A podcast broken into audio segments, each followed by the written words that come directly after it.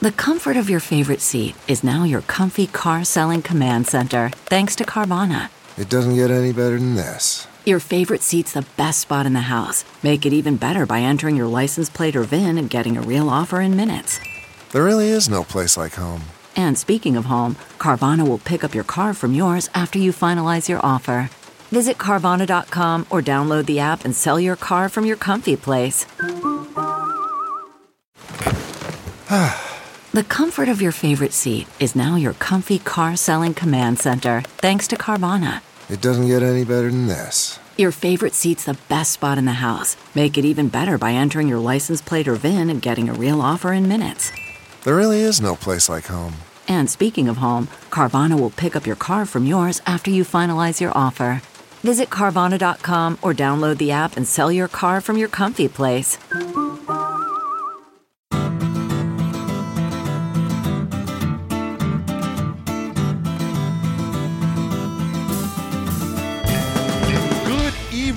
Welcome to this special live recording of the Sinica podcast coming to you from Manhattan. Hello, New York.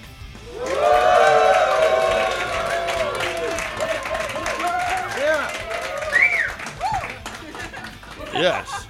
The Sinica podcast is part of the China Project, and tonight we kick off the China Project's next China conference. So we are all super excited, as I hope all of you are. I hope that you will be in attendance tomorrow at our conference. I am Kaiser Kuo, and I am joined, of course, by Yumi, sometimes known, rarely, by his English name, Jeremy Goldkorn, who is fresh off his most recent failed campaign to become Speaker of the House of Representatives of the United States. Jeremy Goldkorn, greet the people, won't you? Hello, people. It's really lovely to be here in New York uh, and to be back on Sinica. It's been a while since I've been on the show. Um, despite my friend Kaiser's ridiculous introduction, because I'm not trying to become Speaker of the House, I'm actually up here in New York to replace George Santos as a re- representative for New York's third congressional district.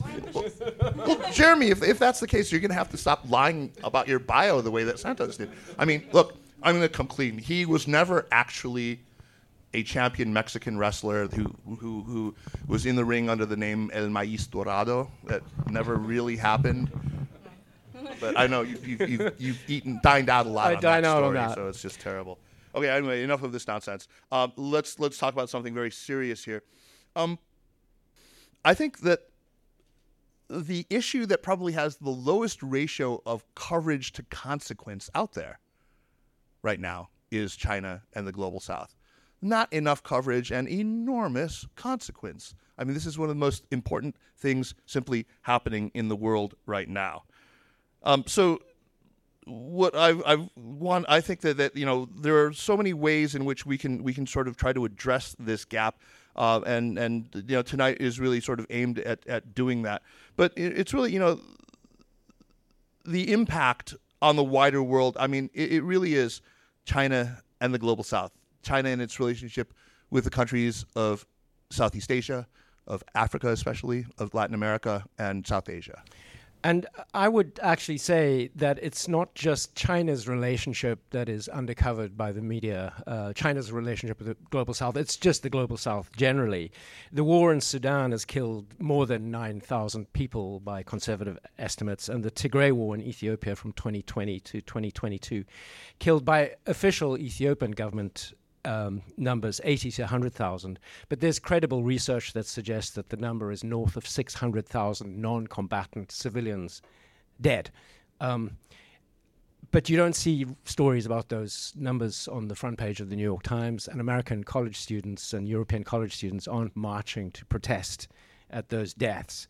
Um, so this podcast aims to be something of a corrective and uh, talk uh, particularly about the global south, and obviously because we're the China project, it's going to be China's involvement, and we have the best possible guests for it. Maria uh, Repnikova is an associate professor in global communications at Georgia State University. She's also a Wilson China Fellow this year and has been on our show many times to talk about everything from investigative journalism in China uh, to the Chinese response to the Russian invasion of Ukraine. Her recent work focuses on Chinese soft power and public diplomacy in Africa. Maria, welcome back to Sinica and great to see you. Thank you very much. It's a pleasure to be here. We are also joined by Eric Olander, who is co founder of the China Global South Project and co host of not one, but two of my favorite podcasts, simply of all the China in Africa podcast and the China Global South podcast, which if you are not listening to those those podcasts and if you're not subscribing to their best in class newsletter about China's relationship with the China and the global the, with the global South, you are doing yourself an enormous disservice. You need to, to correct that right away because really, I think not just to understand the relationship with the global South, but to understand China's foreign policy, to understand what China wants to do in the world, you really, really need to vote up on, on this. It's it's uh, I, I can't impress upon you more. So do yourself a favor and sign up. Meanwhile, Eric Olander, welcome back to Sinica. It's really great to have you here in New York and, and back on the show. It's fantastic to be here and to be in person between the rock stars here. I mean, uh, this is a dream come true. A listener since 2010, since you guys started. Likewise. It feels like the Beatles are back together now today, you know.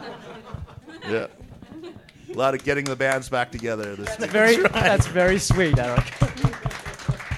So, so I want to uh, jump right in and talk about what I think is like really, I mean, when it comes to China and the global south, the, the biggest issue before us today is is that is what the geostrategic landscape looks like right now in the aftermath, not just of the February 24th, 2022 Russian invasion of Ukraine, but also the October 7th Hamas attacks on Israel that took place earlier this year.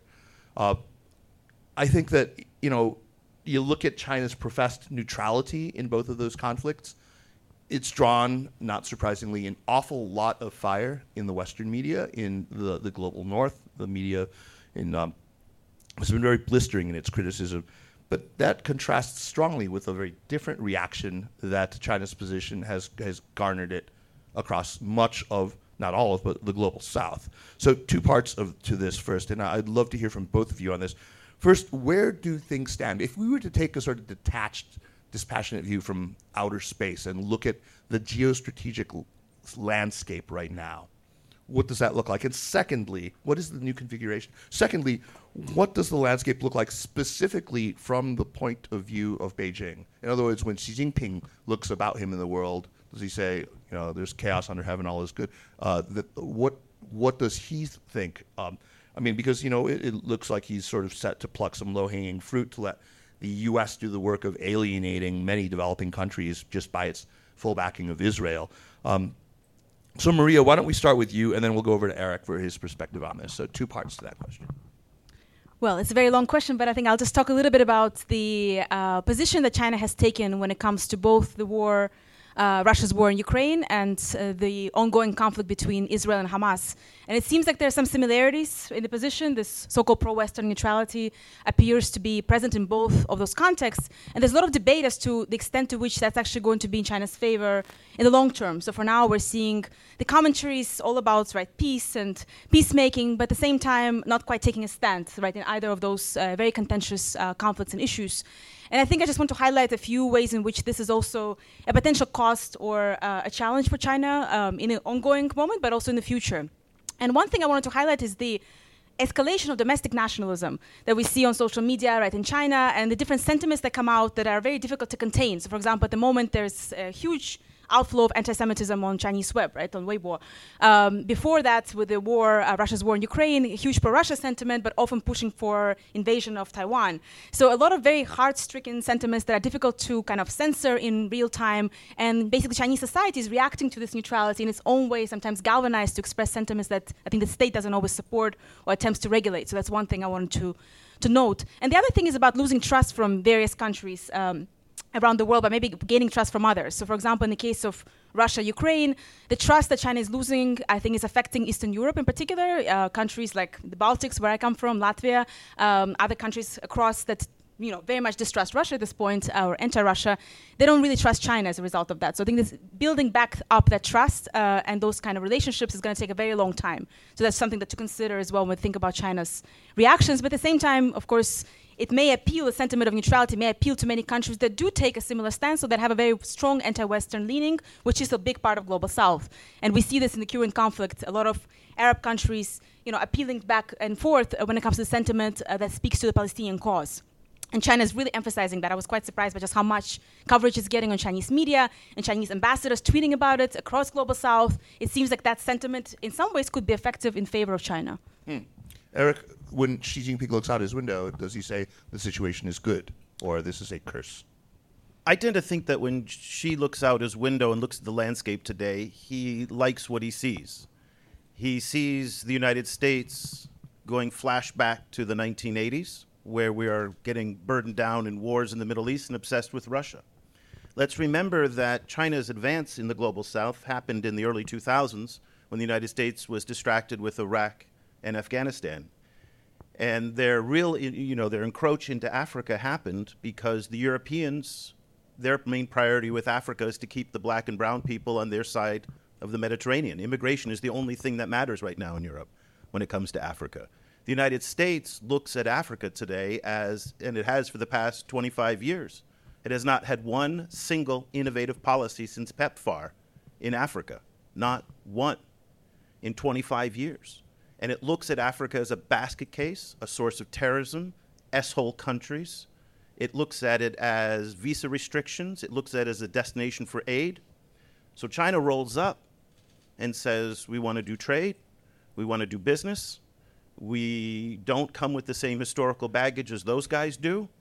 And what we are confronted with today is a battle of ideas that we don't know we're fighting. I was recently in a closed door session in, with a bunch of high level academics in Washington, and this one professor, after I spoke, said, with all due respect to the speaker, me, Zimbabwe is not important today. He said this condescendingly. He said, Today we're in an era of great power competition between China, Europe, and the United States. That's it. And I said to him, I said, Sir, with all due respect, I'm very glad you weren't in the government during the first Cold War because we would have lost. Because the first Cold War was a war of ideas. It was not a war of missiles, because at the end of the day, we both had the same number of missiles. It was a war of ideas. I said, whatever this thing we're in today, whether it's a Cold War 2.0, whether it's a great power competition, at the end of the day, it's a war of ideas. It's a battle of ideas. And our main thing, and I'll just do this last point, is that when Secretary Blinken goes to Africa and goes to Latin America and says, we want to preserve the rules based order, what does that mean? That's a backwards looking vision. That is saying we want to preserve the way it was. And if you're sitting at the bottom of the pyramid, that rules based order has done nothing for you. China rolls up and says, We want BRICS, we want New Development Bank, we want trade, we want free trade, we want more agricultural products, we want to bring Belt and Road to you. It's a forward looking vision. And in Africa, it's a continent of teenagers. They want that forward looking vision. Well, you've just said, Eric, though, I mean, that was true before February 24th, 2022. That was true before October 7th. What has uh, have these two conflicts done to change that situation? How, has it just accentuated the differences? What is that? What have the, the conflicts done? in many ways, the BRICS, and I know we're going to get to BRICS, and I'll talk about it in more detail, but the BRICS summit is about grievance. And we in the United States understand grievance based politics really, really well. Our country's ripping each other apart because of grievance based politics. Europe is ripping each other apart on grievance based politics. But yet, when we look out into the rest of the world, we don't see and understand that grievance. BRICS is a nothing organization. It has no secretariat. The only accomplishment it has to its name is a mid level development bank that hasn't really done that much. But what it's done is channeled grievance. And that's really powerful. And the same way that Hillary Clinton dismissed the deplorables, we dismiss that grievance at our peril as well, not listening to it. So today, that grievance is really powerful. And that's where we are today, right now. May I ask? Um, there's a possibly apocryphal story about it. I think it's supposed to be a Kenyan uh, government official who has this line about, you know, when I think he's supposedly talking to a British, visiting Br- British dignitary, and he says, when Westerners come, we get a lecture. When the Chinese come, we get a hospital and a train, you know, a, a railway. Which is a. BS line, by the way. it's not. uh, It's a it's, an apocryphal story, right? Uh, yeah, it's, it's become a, cliche now, but, but it's, a, be- great story because it, it isn't. Uh, but so my, my question is, you're talking about a war of ideas, but isn't it more a, uh, a very practical issue that China ha- did invest a lot of money in various developing Let, us be very careful here. The word invest is a very particular word. China lent a lot of money. That's a different than an investment. It also, that whole narrative of the Americans show up with bombs, the Chinese show up with bridges, uh, eliminates the fact that the United States today spends $11 billion a year on humanitarian programs in Africa. China spends barely anything. So tens of millions of Africans are alive today because of antiretroviral AIDS medications that they don't get any credit for. So that's a that's an overly simplistic narrative that I think a lot of people like to do to showcase the differences between the two. There is some truth to it though. Some people will say, and this is the one that I hear which is more accurate, in the time that it takes to negotiate a US aid initiative, the Chinese have already built the road. That one I think is better and more accurate. We're so bureaucratic, we're so arrogant in our process, and the Chinese are so much more pragmatic. That I think is the relevance. So, Maria, ca- can we turn back to um, Israel and Gaza? You know, there's a lot of anti-Westernism uncorked by uh, the events that are unfolding in Gaza right now, and you know, it's a lot of it uh, ta- ta- taps into Eric grievance-based politics. Um, but surely it's not all good for China. Uh, their efforts to, you know, play peacemaker in the Middle East and with uh, Saudi Arabia and Iran, this can't be good for that, right? Well, it compromises its long-standing efforts at making real change in the region as well. So I think some of it is symbolic gains, for example, just again the grievance politics and appealing to certain sentiments. But the real changes when it comes to uh, peacemaking are not as clear-cut anymore, I think, for anyone, but including China. So the real kind of strands towards uh, constructive constructive change, I think, are further and further away. But the symbolic gains of just getting some kind of uh, alliances based on narratives or anti-Western sentiments that seems to be happening. But how deep those alliances are, I think that's a bit questionable. Um, and just to go back to also Eric's point about this, you know, the example you brought up about kind of roads and bridges versus nothing, or you know, it's kind of the comparison between China and the U.S. I think part of it is also about branding and visibility, right? So it's what's visible, what's not visible.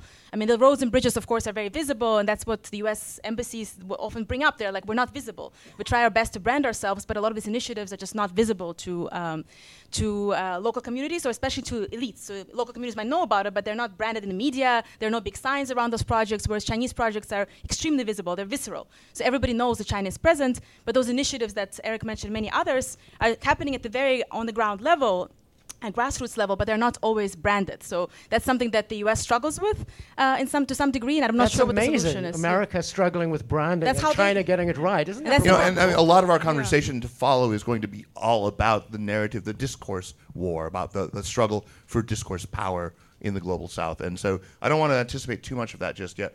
I do want to, share with you the the, uh, the little parable he talked about about uh, the Kenyan minister or whatever talking about how when the Chinese show up, uh, we get a hospital. When the Americans show up, we get you know we, we get a lecture.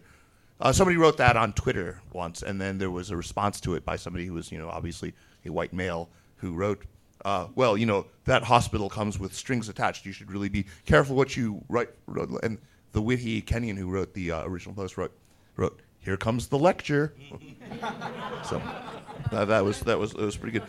Um, Maria, I want to stay with you though. I want to ask you um, because you wrote after February 24th a really terrific piece for the Atlantic, if, if I recall. It was for the Atlantic, right? An op-ed where you made the the case, and I think correctly, that the um, Chinese public's position on the Russian invasion of Ukraine, and I think to some extent the Chinese leadership's position on and elites' positions on the Chinese uh, on the Russian invasion of Ukraine, were not really about Russia or about Ukraine, but about who?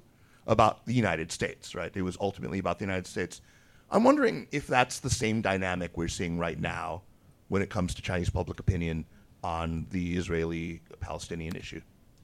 I think a lot of it still stands because a lot of the sentiments are aimed at um, delegitimizing Western positions on this war, and in particular the U.S. positions of supporting Israel without any essentially preconditions, and oftentimes overlooking, you know, the horrendous civilian deaths that are happening every day in Gaza, and that's something that has been raised multiple times uh, on Chinese social media accounts and so forth. And Chinese public is really invoking that; they're constantly retweeting that. But those images also appear on state media, so there's often synergy between state media discourse or state media messaging, and of course social media narratives that kind of come together. And I think the same thing happened during Russia's invasion. Um, of Ukraine. But of course, it's it's interesting when we think about Russia-China relations that it's easy to see the two countries as converging and as being this long time and uh, never-ending allies. But if it's more about the West, then you have to question how deep is this friendship, or you know how significant is it, and you know what is what is it to it beyond that? Uh, that's something that I often think about. Yeah, yeah, fantastic. But I think to boil it down only to the United States is oversimplifying it. That Sure. you, the Chinese now have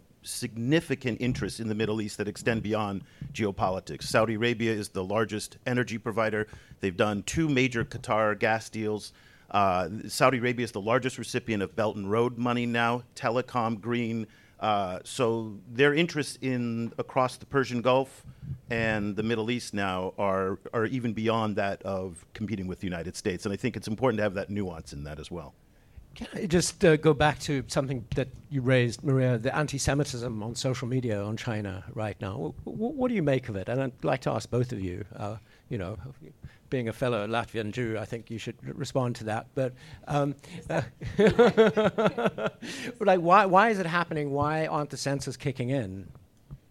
It's a really tough question, actually. Uh, my mom was just asking about it today. She's like, I don't understand how, you know, where it comes from, because what's the experience with, you know, the Jewish community so small? Like, how, how, where is it emerging from? And I guess it's more personal, it's kind of a, a sharing than something that's very analytical. But you know, as a, as a Jew, Jewish person uh, that lived in China for a long time, I found that there's a strong, or there used to be a very strong kind of focus on exotifying kind of uh, Jewishness, a Jewish identity. So it was, you know, when I was when I would share that I'm Jewish, you know, that there were there were a lot of uh, exclamations and What are enthusiasm. your secrets? Yeah, like a oh, like Youtairen, uh, you know, never told me.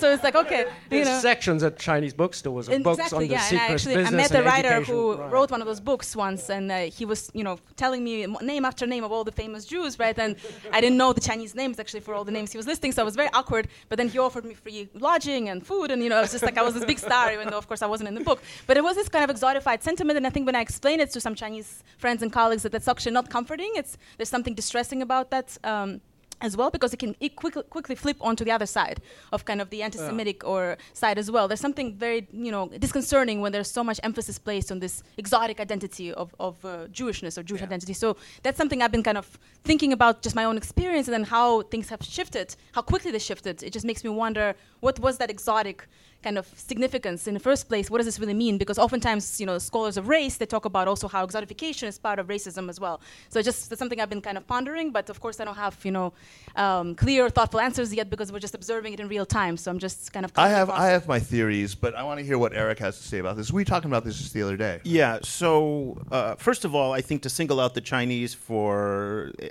i the the kind of racism that we're seeing on social media is disingenuous, because just look at our It's own. everywhere. It's everywhere. Now the Chinese have the ability to censor, and they exercise that that that, that discipline when the Israeli, uh, I think it was the relative of the Israeli diplomat, was attacked. And that did not make it into China. So they, when they're when it's in their interest, they'll do this. We saw the same thing uh, during COVID in the anti-black racism as well, and they didn't censor that either, and they let that flourish. And there was a lot of surprise over that as well. So they don't do this in part because if it doesn't directly impact them. And I think that's where the censorship rules come in, and that's why we saw the, the censorship of the attack, but we did not see, or we don't see right now, the censorship there. So, uh, but I think again, our country is awash in the same type of toxic discussion as well too. And- not, and it's not I- a whataboutism. like- it's just to say that this is a bigger problem than just China. I feel like a lot of it actually seems to originate from America. I mean, I, whether we're talking about anti-black racism, whether we're talking about Islamophobia, which was also something that we always say is rampant in China. Yeah, there, there's a Or certain irony here that for a country that is so resistant to Western framings and narratives that they adopt so much of the toxic narratives about uh, black people. Yeah, exactly. and It's also right. about Jews and others, they just bring it lock, stock, and barrel over. it. I Exactly. mean, you see, and that there's just a certain irony there that we're seeing there. Yeah, yeah. Well, let's move on from this and, and talk a little bit about Xi Jinping's signature Belt and Road Initiative, which, of course, celebrates its 10th anniversary right now. We know that the the third Belt and Road Forum was held just last month in October, mid October in Beijing. Um, let's let's do a little bit of a sort of scorecard for how did Beijing fare during that? How well attended was it? How what, what, what were the sort of sentiments that came out of it, Eric? You watched this very closely. That's right. So we had 24 leaders, if you want to measure it number for number, 24 leaders at this year's forum. That's down from 37 in 2017. So one of the things you saw on the family photo was no white people. So the Europeans are gone, the Americans are gone, the observers are gone. Uh, the Middle Easterners were not there, by the way. So it was uh, five of the 20 uh, about a, about you know a quarter of the attendees were from Africa. Uh, so so there was a large, rather large African delegation that was there. Um, I'm not sure that's the best metric to measure it by, though. Um, the delegations are very large. The enthusiasm for the Belt and Road in much of Africa, Asia, including in where I live in Vietnam, uh, is is quite high and in terms of investment. And Belt and Road is a very broad concept. So even countries who are not part of the Belt and Road still hope to benefit from it. Uh, so overall, um, I think enthusiasm for it was quite high. Hmm. Um, again, not a lot of people are talking about bringing in real money. The United States and Europe have their initiatives, the PGII initiative from the United States and the Global Gateway. I think there's a wait and see attitude on that. The Chinese have a track record of bringing in I don't know, is it 600 billion? Is it 700 billion? Who knows what the real number is? But people have tangible proof points of what the Chinese have done over the past 10 years. Sure. The United States and Europe are still to be determined if they can deliver on that. So, uh, can we talk about? Maybe I can ask you, Maria. Uh, in, so, not in terms of the optics at the Belt and Road Forum, but in terms of projects that can be counted as successes, Belt and Road projects. What are some of the countries you'd say where there has been uh, a, a, win for China and for well, the a win-win. A win-win. It's only win-win. Sorry, only win-win. yeah, I think I mean, there's a, well, there's a couple of things about the BRI. You know, in terms of its shifts, I think we have we can talk about a little bit how uh, it's turning into more smaller scale projects now. So a lot of the emphasis of the of the forum was on greener BRI, small and beautiful, right? All those nice phrases. So kind of smaller scale, less loans. So the loans are really slowing down. So it's really interesting how those large scale, magnificent, kind of huge uh, BRI projects are actually shrinking. Uh, so they they have some things. Of course, many projects have been built, uh, but they're also have caused a lot of loan and debt distress. So, you know, we can debate to what extent we have debt trap diplomacy, or how useful that framing is. I think it's not very useful, right? And Eric, of course, will jump on me now. But uh, in terms of just the dis- debt distress and the fact that he actually gasped when okay, you said yeah, debt, I know. debt he was, trap. He was getting very serious. I can tell. Um, the, the, consequences, right, of these uh, mega projects, and uh, just from the field work that I've done, for instance, in Ethiopia, some of those projects are waning in terms of just how they're functioning. Uh, the big light rail project all across Addis Ababa, you know, half more than half the trains are no longer working. They're not operational. Uh, so about 10 out of 50 are working at the moment. So just it just kind of gives you the, the, trajectory of the you know this project. It's very interesting. Starts out with this big, big kind of a mega event and signage and building, but then you know when we trace them, we see that not all of them kind of survive or last. Uh, and the bureau that used to handle them has also shrunk. So things are really transforming on the ground. So that's just something I wanted to um, to add. So it's a bit difficult to kind of count the successes. I mean, I think in terms of leaders showing up and how many countries joined over the years, those metrics are high. Uh, a number of mega projects have been built, but then we have to think about debt distress. We have to think about those projects themselves in terms of their sustainability. And of course, the recent shift of going smaller and greener and so forth, it's also an interesting sign in terms of where things are going um, and who's going to be leading that kind of investment. Is it going to be more private sector versus state, uh, ma- major state owned firms? You know, what are going to be the actors involved in those BRI projects uh, and in this brand? But I think the brand itself is not going away. It's clearly going to be the brand of Xi Jinping for uh, the time to come. Maria, let's stay with you here and, and go all the way to you know that other side of the ledger. What are some of the more conspicuous failures and the, the, the, the sort of places where BRI, BRI has really stumbled, where it's uh, really uh, ang- caused a lot of popular anger or even elite resentment? What are some of the, the really bad cases? Well, I guess I don't think about it in terms of cases. I often think about it in terms of elites versus uh, public or popular opinion. Sure, sure. And those are the things that I think, th- those are the contrasts that are worth drawing. So the elites who sign on to those projects, and if you look at the leaders th- who attended the forum, they'll say only positive things, right? They're going to praise BRI, they're going to praise Xi Jinping, they're going to praise everything that's happening. But when you look at the level below that, or if you talk to civil society activists or um, members of just the public itself, there's often a lot of grievance that doesn't get communicated to the media or to s- state media or to major media outlets. So I think that's the contrast that I often just observe in my research is that the elite level can be quite complementary. They hope to get more deals and more, you know, contracts and so forth, but the popular level can have a lot of grievances about just how these things work or don't work when it comes to those projects and what they're going to cost the future generations. But specifically, in what countries do we see the sort of balance of grievance outweighing the sort of beneficiation or whatever from it? But I think overall across Africa, there's been a very positive response. If you look at kind of the overarching trends and public opinion and so forth, overall it seems like you know in that case we see a more positive response. But again, if you look below the surface, it's very mixed. So that's why public opinion polls can be kind of a little tricky. But I think in Southeast Asia, there's been more pushback. Central Asia has seen massive protests against some of these projects. Sure. So it's really kind of case by case. But um, I don't focus on kind of large scale cases, so it's hard for me to generalize all of them together. Okay, fair enough. I, just on staying on that theme, um, Eric. Uh, you know, you, you, spoke of how you know China's not giving money; it's lending money, so that's dangerous uh, f- to borrow money. I mean, borrowing money is yeah, but dangerous. it's but it's super important though. Yeah, no, I mean, I, I, mean, but as someone with a mortgage, like the bank, that's has right. control over me, right? It's not nice, you know. I need to pay that off, you know. It's not not, not good. Um, so I mean. Uh, when combined with possible popular resentment against China, I mean, how would you uh, rate the risk of having problems coming out of a combination, possibly of debt plus an unhappy local population? Well, let's be very clear here. Zambia did not default on a Chinese loan. Zambia defaulted on a $42.5 million Eurobond coupon. Sri Lanka was not having problems with its Chinese debt. Sri Lanka fell behind on its Eurobond debt. Ghana fell behind on its Eurobond debt. When we look at the total amount of Chinese debt in Africa, people are shocked to hear that it accounts for just 12% of the total. 12. When we look at the interest rates on Chinese debt in Africa compared to the private creditor debt, number one, the terms are shorter on the private creditor, so the repayment is absolutely steadfast. They're repaying these banks down here on Wall Street have been unforgiving because of the fiduciary laws in the United States that have not loosened up at all. Again, I want to be very clear, and I say this on my podcast, and people always say, Why do you have to say this? I'm not saying this to defend the Chinese. I'm not doing whataboutism here. Context is really important to understand this. The IMF and the World Bank and the multilateral development banks have not done a whole lot in debt forgiveness. We have a broken system with the G20 you do not hear global south countries complaining about their Chinese loans. So you don't think that's a risk? What about it's popular resentment?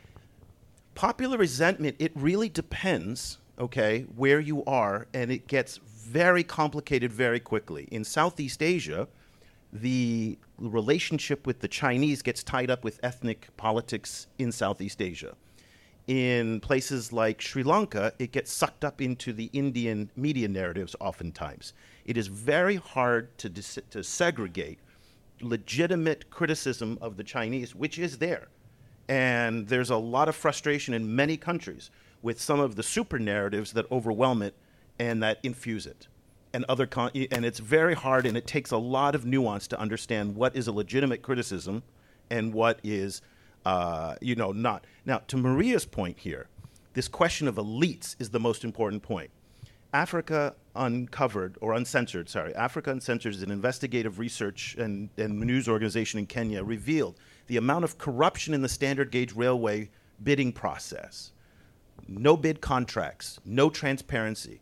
And what we don't talk about enough in the United States, in Europe, and others is we focus on the Chinese. We should be focusing on the Africans. We should be focusing on the Sri Lankans as well, who the elites who are selling out their own people with these loans. Hambantota was done because of a crappy deal between the president and the Chinese. There was no business for that deal to be done. The Chinese should be held accountable for letting that happen, but at the end of the day, it's the Sri Lankans that are responsible, and, pre- and the president made that bad deal. I just wanted to add to that that when I do focus groups with elites and students, for instance, in Ethiopia, they blame their own government as opposed to China, right? So when I ask them about their distress, their concerns about China-Ethiopia relations, it's the Ethiopian government, the Ethiopian elites that get the first scorn from them, which is, to me was quite interesting. As yeah. they should. Ethiopia, of course, is the newest me- or among this new batch of members in BRICS. I want to talk a, a little bit about BRICS. I know um, Eric has already made pretty clear uh, his feeling about them that they're it's just basically a forum for anti-American or anti-Western grievance. I, I think that's a, a, a pretty good and succinct way to talk about it. But I do want to ask you about the significance of the expansion. Uh, we've just seen six new countries added. To, I'm sorry, was it six? So It's- let me see. It's total of 11 now. now, right? So, so that it was BRICS. That's That's right. So now six, right? That's right. So Argentina, Ethiopia, uh, Saudi Saudi Arabia. Arabia, the United Arab Emirates, And? and Iran. That which is, is, a the big weird. giant middle finger to the Americans. Okay, so yeah, it fits into the So, grievance. so think about this. They had a choice of, I think, somewhere north of 12 countries to pick from in the first round of admissions. Okay? This is a consensus based organization, which means that all five had to agree as to who would be admitted. Now, I was forecasting they're not going to dare put Iran in because that immediately makes it hostile to the United States. Because any group that has Iran, Russia, and China in it is not going to be a one that is. Hmm. But that was a giant fu to Washington, and that's why I say it's a grievance-based organization. that that Lula, Lula, who's not necessarily on the extreme of the politics the way that Putin is, for example, agreed to it. Modi agreed to it. Modi was just at the White House, and he agreed to it. What does this say? And what does it say? It, it says it's again for me. It says "fu." I mean, it So says that's the new uh, acronym for the group. I isn't mean, it says, and again, the larger this thing gets, the more unwieldy it gets. No group got more effective and more efficient by getting larger, especially. And then at the bottom line here, the bottom line why BRICS is meaningless as an organization is that the Indians and the Chinese, we cannot forget, have tens of thousands of troops massed on their borders with each other. The Indians just deployed the S 400 surface to air missile on the border facing China. These two are at each other's throat. What kind of consensus can they ever come to? Well, FU, I guess, is the consensus. But exactly it. And, and, but also that speaks to Indian add, add politics. Fiji and Uganda, and they No, can just, but like, BRICS but, but, but that speaks to Indian politics too. That they, you know, this this myth in the United States that they're now, you know, our you know our loyal friend and they're our democracy and you know they're part of the Quad. I think this demonstrates that Indian foreign policy remains as autonomous as it's ever been. Um, let's talk, uh, Maria. You've done a lot of work in Ethiopia, so could you talk about uh, specifically Ethiopia's inclusion in BRICS, and you know, from the point of view of, of Addis Ababa, is it is it just grievance politics, or do you see something else there? Well, I think part of it is also publicity, kind of showcasing that you're part of a club. Uh, you know, it's not just about the West or showing the FU sign to, to the United States, but also highlighting that you're welcome somewhere. Like you're part of this bigger club of nations, very powerful countries, and they want you there. And it's really good publicity for the government that's been struck with so many crises uh, and uh, ethnic conflicts and so forth to showcase that there's like international legitimacy uh, to Ethiopia as well, and it has choices. I think a lot of what is being discussed here, when you, you know Eric just mentioned India, right, having its own, of course, independent foreign policy, it's about sitting on different stools having choices to move around, move across them, to be able to be closer to the U.S., but also to be part of BRICS, and to kind of highlight that that's my choice. I can do that, and that's okay. So I think that in, in and of itself is a very important point. Maybe not so much to say I'm anti-U.S. or anti-Western, but I'm able to have multiple partners in different forms and uh, with different intentions, and that's all right. Like you don't have to dictate, you know, where and with whom I stand. And together we can be anti-US. I re- remember when I first moved Well, to China from South Africa, Yeah. one of my favorite cultural revolution era slogans was uh, "Ya fei la tuan jie qi lai da dao mei di." You know, A- A- Asia, Africa, and Latin America unite and uh, overturn the American imperialists. And it just felt good because it was like suddenly, you when know, I you came from so a place. bourgeois then? I mean, I know. Beijing just corrupted me. yeah, yeah, yeah. Hey, so uh, let's move this conversation on to the, the big topic, which is, of course, discourse power, Huayuquan, which is something that China really obsesses on. I mean, you, you remember them, you know, uh, first rule of soft power maybe should be don't talk about soft power, but they talk about it relentlessly. They talk about Huayuquan. I mean, there, there are some, you know, examples, though, of how obviously uh, Chinese uh, discourse power is still suffering badly. We've talked about the persistence of the, the debt trap diplomacy narrative, despite the best efforts of many, I think, very reputable uh, research organizations to debunk it, all the empirical evidence they've mustered. Nevertheless, it persists. It's trotted out constantly, not only by American diplomats, but also by media organizations constantly. They've clearly lost there's nobody who will, will argue that, that you know China's discourse power in the global north has been a rousing success. I mean, it's clumsy, it's ham-fisted, it's obvious from a mile away. It, it, it's it's just it's frankly very embarrassing for, for someone like me who you know given the opportunity, might want to put the PR back in the PRC, but it, it's not really. It's it's not. How it's- long it's have you been wanting to say that? Finally came out. been sitting on that for a while? Uh, I, I've, I've actually used it a few times, but um, but no, no, no. It's a stale joke you brought to this Right, right, conversation. right. But no, it's it got laughs, right? right. So you just gotta know your audience. So, so no, but my, my, my, my, my real question is, uh, you know, it contrasts enormously though with with Chinese soft power or or Chinese, you know, uh, ability to tell China's story well in the global South. Let's talk about that. Let's talk about what the difference is. Is it a difference of approach? Is it just simply uh, a, a more receptive audience? What's what are they doing differently that's meant the difference between utter abject failure and you know I think a modest success? Maria, She is the world expert. you are the this, world so- expert on this. A lot of pressure. Okay, so uh, just the first point is that China does care a lot about its discourse power in the global south, and one of its key concerns is that the West is a big uh, hindrance even there. So even though, let's say, it's failing in global north, it, there, China is also very concerned about various narratives, not only about debt trap, but neocolonialism, imperialism, all kinds of attacks on China in the global south. It takes very seriously, and there are tons of thousands of academic articles that I've read, just a selection of, that literally just engage with that theme. That you know, how can the West do this to us? How can we fix this? We need to keep working on our discourse power in the global south, especially in Africa. So that's just something that comes up as a concern. But are they successful there? I think that's also questionable. Um, one is that Chinese media is not widely watched, it's not widely consumed. And by Chinese media, I mean state media. So CGTN, uh, Xinhua, uh, CRI, etc. They're not, China Daily, for instance, gets delivered everywhere. Who reads it? Almost no one. At least from my experience and from surveys and studies I've read as well, not only my own work, but uh, everything I've seen in the field suggests that it's not widely consumed. But there are other areas where it's very successful, and those areas we also talked with Eric about uh, before the show is that there are a lot of content sharing agreements and localization of Chinese media kind of export or diffusion, whereby local media basically cites, quotes, refers to Chinese media articles throughout its coverage of China. So I was just really struck by that. You know, when I was doing interviews and asking, "Have you heard of Xinhua?" First of all, you know, like, the pronunciation is different. Like Jinhua, I was like, "Well, it's Xinhua." So debate pronunciation. It's like, yeah, yeah, it's local media. I've, see, I've seen it in the papers. It's everywhere. But you know, what is Xinhua? Like, wh- who is funding it? What's going on with it? Nobody knows. But it's quoted all over local media. So this local media kind of adaptation of Chinese uh, narratives, but also just quoting it, citing it And syndicating it. And right. syndicating it. I think that's a really huge, you know, in my, in my view, quite a huge success story because it means that the story about China is being told essentially by Chinese media, but it's being publicized in local media. So it's, it's actually much And more they give it away for free, so For it makes free, yeah, sense it's a for commercial agreement. media. But more importantly, is that a lot of that syndication, those are those are feeds that are plugged into the websites, which are then scraped into social media, Yeah. which then are repurposed to the point where people don't know what They the don't know. source Yeah, is, they have no idea. And it just populates social media.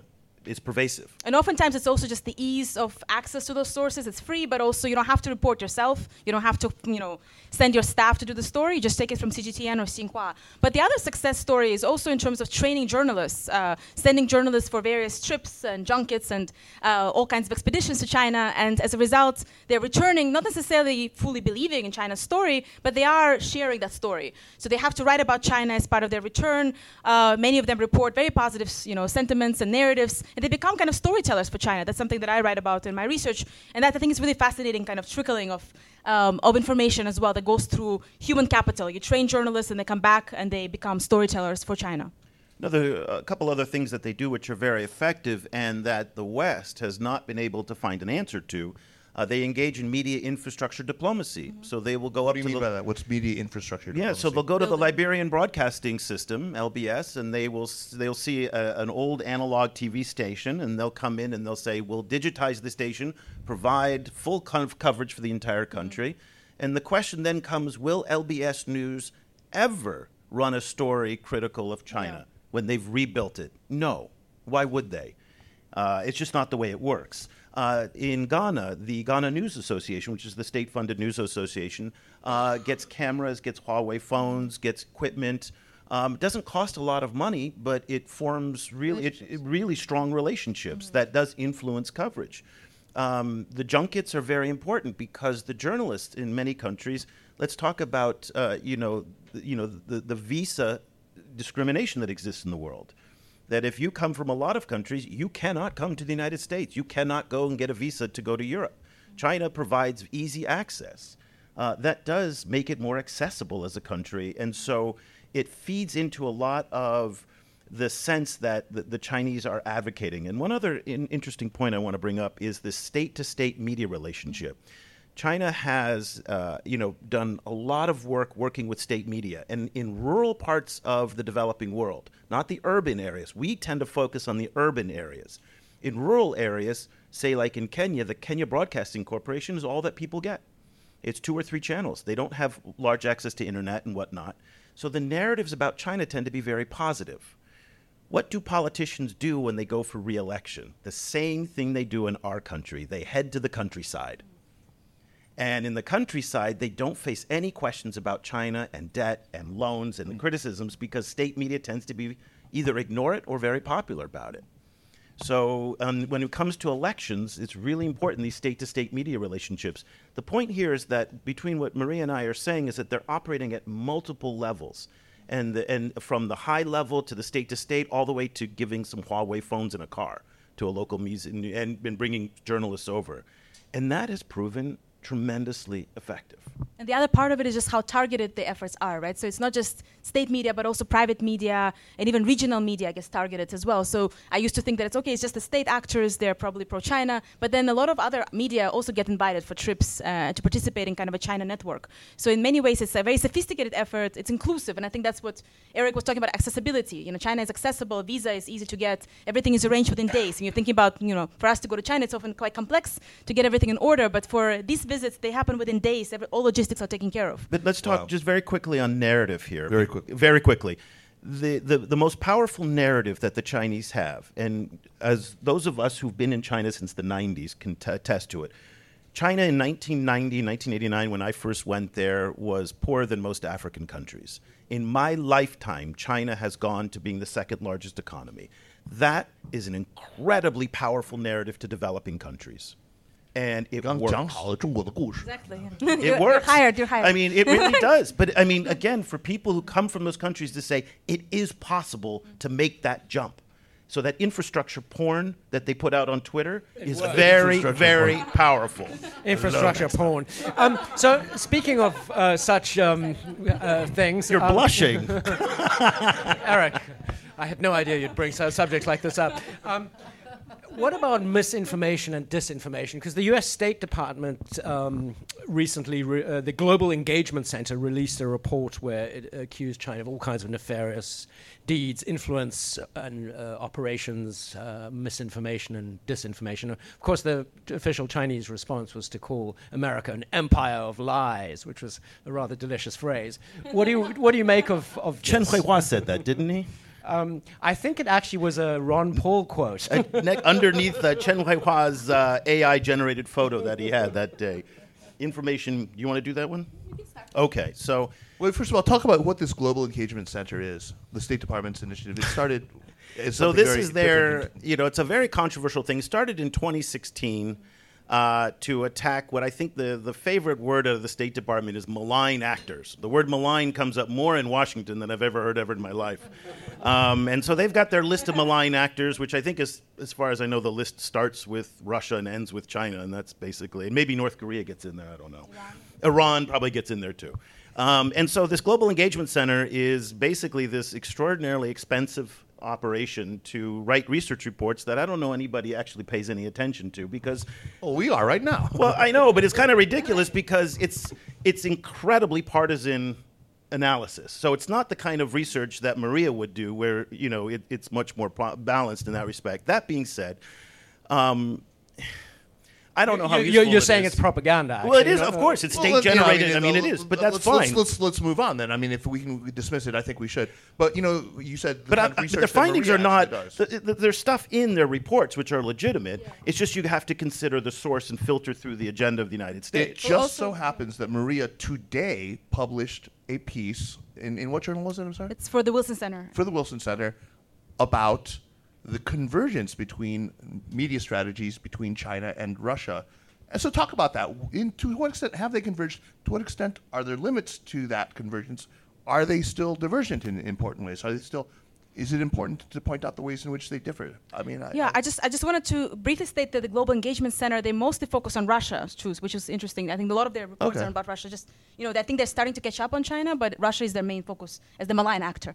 So just to, to highlight that. So, but in terms of convergence of Russia and China in the information domain, uh, there are several things that I've been analyzing. Uh, one is that they're institutionalizing their media relations, which means that their committees formed a specific committee that meets regularly to discuss media relations, information sharing, uh, norm diffusion, and so forth. But basically, trying to establish very good contacts with between state journalists in Russia and China, and kind of to socialize them to become you know more friendly to each other. Uh, and as a result. Uh, Oh wow. Okay. This is a little intimidating. This is not good. Not good. like, what's happening? so these these meetings, you know, until COVID, uh, they took place very regularly, and they're very large-scale summits where there are high-level officials from both countries. Uh, they were in charge of media regulation, media policy, as well as journalists and editors from state media mostly, who are meeting and talking to each other. Um, and there's also quite a bit of content co-production, which means that they're producing content on each other's platforms. And I have to note that uh, it seems that China is getting a better deal here because they often get more access to Russian media market, and as a result, to Eurasian market because a lot of you know uh, resident citizens of Central Asian countries, for instance, they watch Russian media, and China places a lot of content in that media, especially on television channels and stations. Whereas I think Russia is not getting quite as much audiences in China. So there's a bit of a symmetry. I think overall, of course, it's an asymmetric relationship, and the media relationship part of it is also unequal. That's something that I've been analyzing. And then I looked at the last year or year and a half of uh, Russia's war with Ukraine. And I found that during this year, uh, we see quite a bit of favorable, mutually favorable coverage in Russian and Chinese state media. So what happens with Russian media, they really praise China in terms of various aspects of its development, success, and so forth. But Chinese media tends to take a pro-Russia, called a pro-Russia tilt when it comes to coverage of Russia's war in Ukraine. So really kind of various ways in terms of uh, aligning with Russia softly, um, you know, oftentimes reposting their narrative, citing their media. So there's quite a bit of convergence when it comes to how they actually report about each other in their own media. So it seems like this institutionalization, their meetings, all the summits, they're working to some extent because the reporting becomes more and more favorable when it comes to how they talk about each other and to each other's audiences, which of course creates a buffer for the relationship to go on. I'm really hungry, aren't you guys? I, I, unfortunately, Yeah. we need to wind down a little bit, but uh, there's so many more questions I'd love to be able to ask. But there is one thing that I do want to get get before we get to recommendations, which we cannot ab- absolutely cannot skip. But um, and uh, that is that our conference tomorrow, NEXTChina, is is all about what China wants. So there's one question I think that a lot of people are, are wondering: Does China want to export its developmental model to the, the global south? Is it push? Is it pull? Is it some combination thereof? Is it proactive? I'm, I'm wondering what your your takes are on this, and maybe you can start, Eric. It does see itself as the leader of the global south. It sees itself as a model.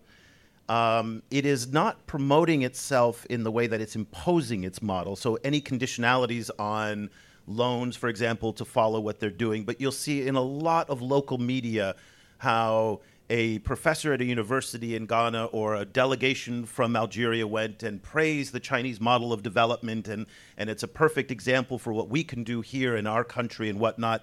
And that, of course, is promoted by Chinese narrative. So they really do see themselves as this statist, the state led model this idea that universal values are Western values, this, this promotion of state sovereignty. So, for example, in the new cyber laws in Nigeria, uh, the new, uh, you know, the, the data hosting center that came up in Senegal, that is all based on Chinese internet cyber law in terms of the nationalization of data and not necessarily making it a universal value. So, those are real differences. On human rights, for example, this idea of social and economic rights taking precedent over civil and political rights. Uh, these are narratives that they do, but it's not a again this heavy-handed type of you know we're, we're going to push. It, it is it's a it's a more subtle kind of Right. When you were talking about media strategies, the same thing came to mind. It seems like, is that really on China? I mean, isn't that the same sorts of things that we do? We call public diplomacy. I mean, and, and so I, I wonder. Uh, there is some confusion. I think it's important that we all think about: is this push? Is this pull? We might object to push. Can we object to pull? Right. So, Maria, what what, what do you think? Uh, is do you largely agree with Eric? Do you have other thoughts about? Well, I think the China model that's being kind of promoted in certain ways is that there is no model. You know, it's, it's up to you to choose your own path towards development or path of development. Don't be, you know, listening to anyone. Choose your own way. That's often what Chinese government officials tell uh, as part of those trainings. So they're not really giving a coherent story. Here's how you develop. Here's how you overcome poverty and so forth. They're sharing their successful governance practices, uh, but those successes are shared in oftentimes very quantitative forms, lots of statistics and data and graphs. Here's what we've done. Here's what we've succeeded in. Of course, it's a very linear story. It's almost like everything was going well for you know many many years, and it's mostly state-led story as well. Many things are overlooked there, but I don't think they're providing coherent model when it comes to here's what you should do. And in fact, it was ironic in a recent workshop that I attended where somebody from the receiving side was asking, "Can you give us more lessons? We want to understand how to do what you do, especially when it comes to rural governance and poverty alleviation." And the respondent said, "We don't give lessons to our African brothers."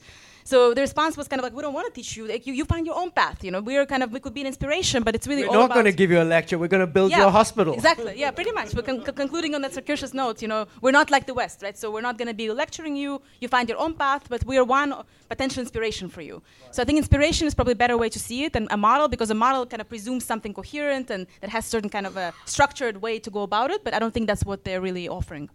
Tomorrow afternoon at NEXTChina, Barry, our good colleague who is from Africa himself, will be interviewing these same two wonderful guests uh, in a kind of to be continued. I mean, there's a lot, there's a little bit of overlap, but there's also a lot of other issues that he's going to be exploring in great depth with you. I invite you all to join for that. It's going to be outstanding. It's going to be really, really excellent.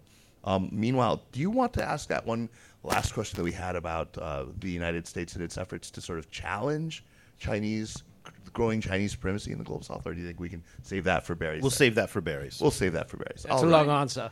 Let me let me uh, then ask you you to, to to thank my two guests, Maria Repnikova and Eric Olander, and